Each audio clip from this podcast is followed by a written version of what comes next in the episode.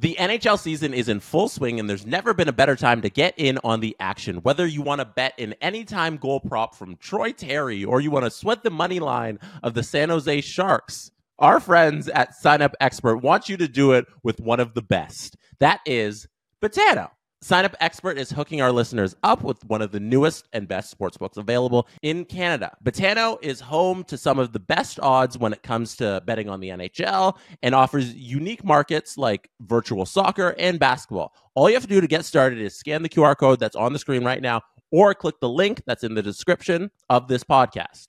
If you thought the Canucks were the best surprise of the season so far, wait till you try Betano. Get started with them to place your first bet. Don't walk, run to Betano today. Scan that QR code or hit the link in the description to get started and start sweating that Sharks money line bet. Always remember to bet responsibly and within your means. You must be 19 plus to sign up with Betano.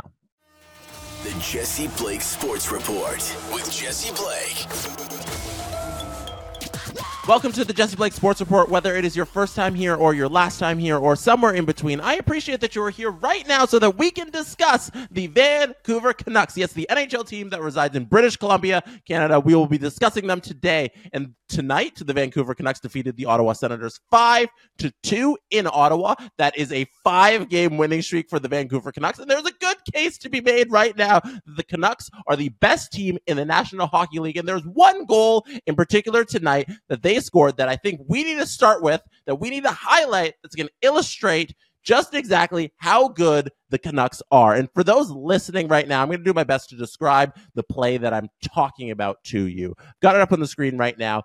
It is one nothing Vancouver after a weird goal that they scored early on that was eventually uh, we went back in time during the game. They scored it very quickly, uh, right off the start, start of the faceoff. They score a goal, and then the refs don't see the puck go in the net. We thought Forsberg made a great save, but the puck was actually in the net. They go back in the time. They add the goal, so it's one nothing at this point. 17-10 of the first period.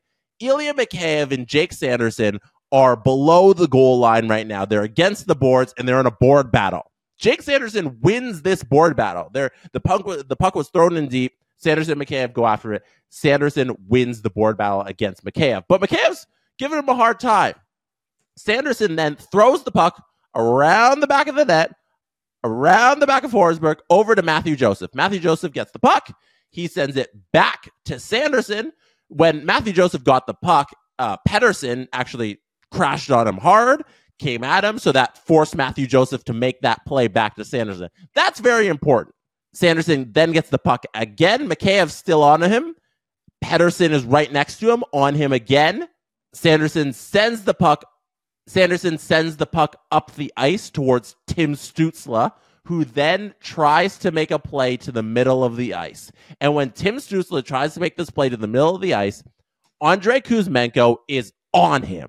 He is on him like a bee on honey. He is on him right away. And this little play by Kuzmenko closing out on Tim Stützle forces a turnover. The puck bounces off of Kuzmenko's skate, goes into the center of the ice. Thankfully, Pettersson was already down low, making his forecheck. He comes up the ice, grabs the puck, swings it over to Ilya Mikheyev, who finishes the job, and they score a goal. That goal right there that goal was scored entirely on a relentless forecheck. And that's not something that's necessarily skill based. Rick Tocchet, head coach of the Vancouver Canucks, who joined through the back half of last season and has a tremendous record with the Canucks since he's joined, has got them playing a great style of hockey. A hockey where they're putting in effort and they make these effort plays where you had Mikheyev going hard against Sanderson, Pettersson going hard against Matthew Joseph, and then Kuzmenko going hard against Tim Stützle. There's three players right there, three forwards taking the puck every time the Senators tried to move it up the ice, forcing a turnover, that turnover leading directly to a goal. And this year, that is what Vancouver Canucks hockey is. It's forcing turnovers and then capitalizing on turnovers. And there's a lot of there's a lot of Canucks haters out there right now trying to take away from this style of hockey from Vancouver Canucks fans and the players. Their shooting percentage is so high. It is ridiculous. There's a thing called PDO. It's it's your save percentage and your shooting percentage, and then it's supposed to be 100. And the Vancouver Canucks are like way above that number. They're like 108, and you should be even. So that's how you know you're not getting lucky right now. But like you just boil it down to their shooting percentage. They're leading the league in shooting percentage in all scenarios. So unblocked shot attempts, uh, all shot, regular shot attempts, just their their shooting percentage is crazy. So a lot of people are like, this is to come back down to earth. Like, you know, they can't sustain this, but you can since you can sustain this type of hockey. You can sustain effort, and that is what I like to see out of good teams. The Vegas Golden Knights, who I think are in the competition with the Vancouver Canucks, like if we're talking about the best teams in hockey, we're talking about the New York Rangers, we're talking about the Vegas Golden Knights, the Vancouver Canucks, the Boston Bruins, the Kings on like the second tier. Then we get into like the second tier of teams. But those main teams I just talked about, those teams play with great effort. And the Vegas Golden Knights, the point I was trying to make before I got into just naming off the top teams in the league, the Vegas Golden Knights, they do this by committee. Like they up and down the lineup through all four forward groups, through all three D pairing, they play like this. And seeing the Canucks replicate this success with I think I'm gonna say, don't get mad at me, Knights fans. This isn't a knock on Knights players or or the team or anything. This is a boosting of Vancouver.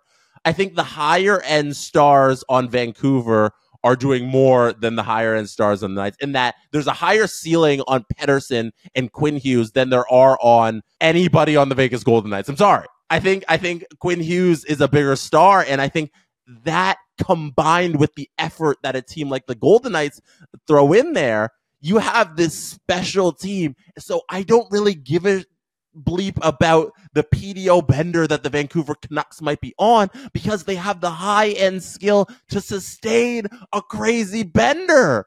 It's not like you can't just be good. You know, you're going to regress to the mean. Okay, you're not going to shoot a million percent all season long. Yes, but you can sustain good hockey with good players throughout a season if you have the high end skill combined with effort, combined with the most important part of the Vancouver Canucks this season goaltending. Thatcher Demko right now is the best goaltender in the league. He's faced a ton more shots than the other top end goaltenders. Him and Swayman right now are one, two, I think, in the Vezina conversation, but they have elite goaltending combined with very good defense. I think there's uh, there's little tweaks you can make around the edges. I don't like Ian Cole's game I've seen so far this season. I don't like the little mistakes there. But when you're getting something like your goals against above expected, which is like so the goals that the your opponent is expected to score and then how much they actually do score when it's minus 11 so your opponent is scoring negative 11 goals that they are supposed to score a lot of that is your goaltending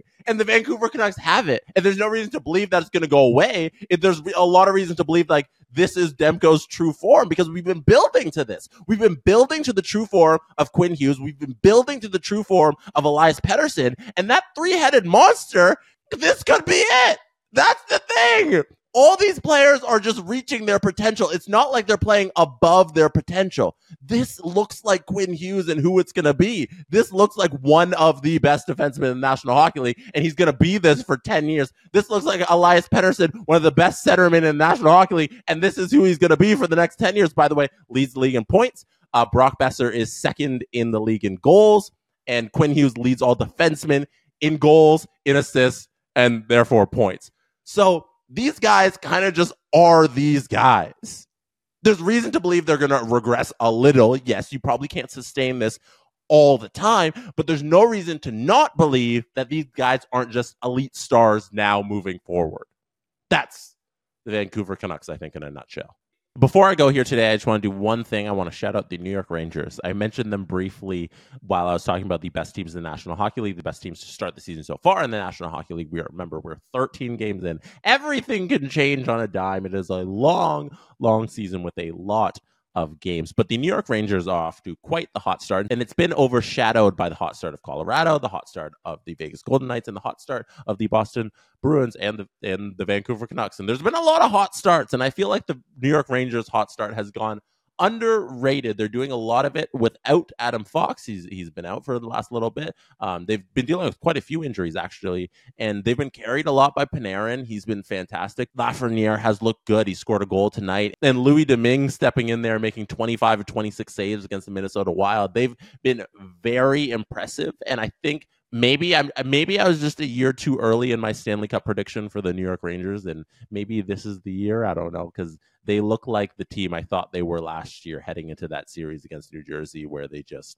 oof, they they they blew that one real hard, and I'm very excited about their start. A lot of the issues with the depth of the lineup seem to be getting better, and there seems to be a lot more consistency. And them getting it done with these injuries has been very fun to watch. So we'll keep an eye on the best teams in the National Hockey League as this season goes along. We'll see how the narrative changes with these teams and who emerges and who falls down. It's going to be a fun, this has been a fun season so far. I feel like there's a lot happening across the league and there's so many different storylines. It's hard. You can't talk about them all, obviously, but we'll, we'll do our best here. We'll, we'll try and talk about all the fun stuff and all the teams at the bottom too. We'll touch on those. So that's it for today. That is it for me. Good night from Toronto. I will see you here next time.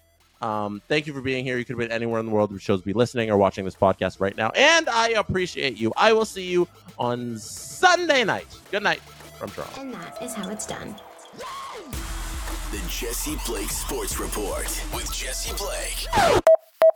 Jesse Blake, the guy that likes to hear his name twice in one sentence. Sure, I know him. No, he doesn't have an ego at all.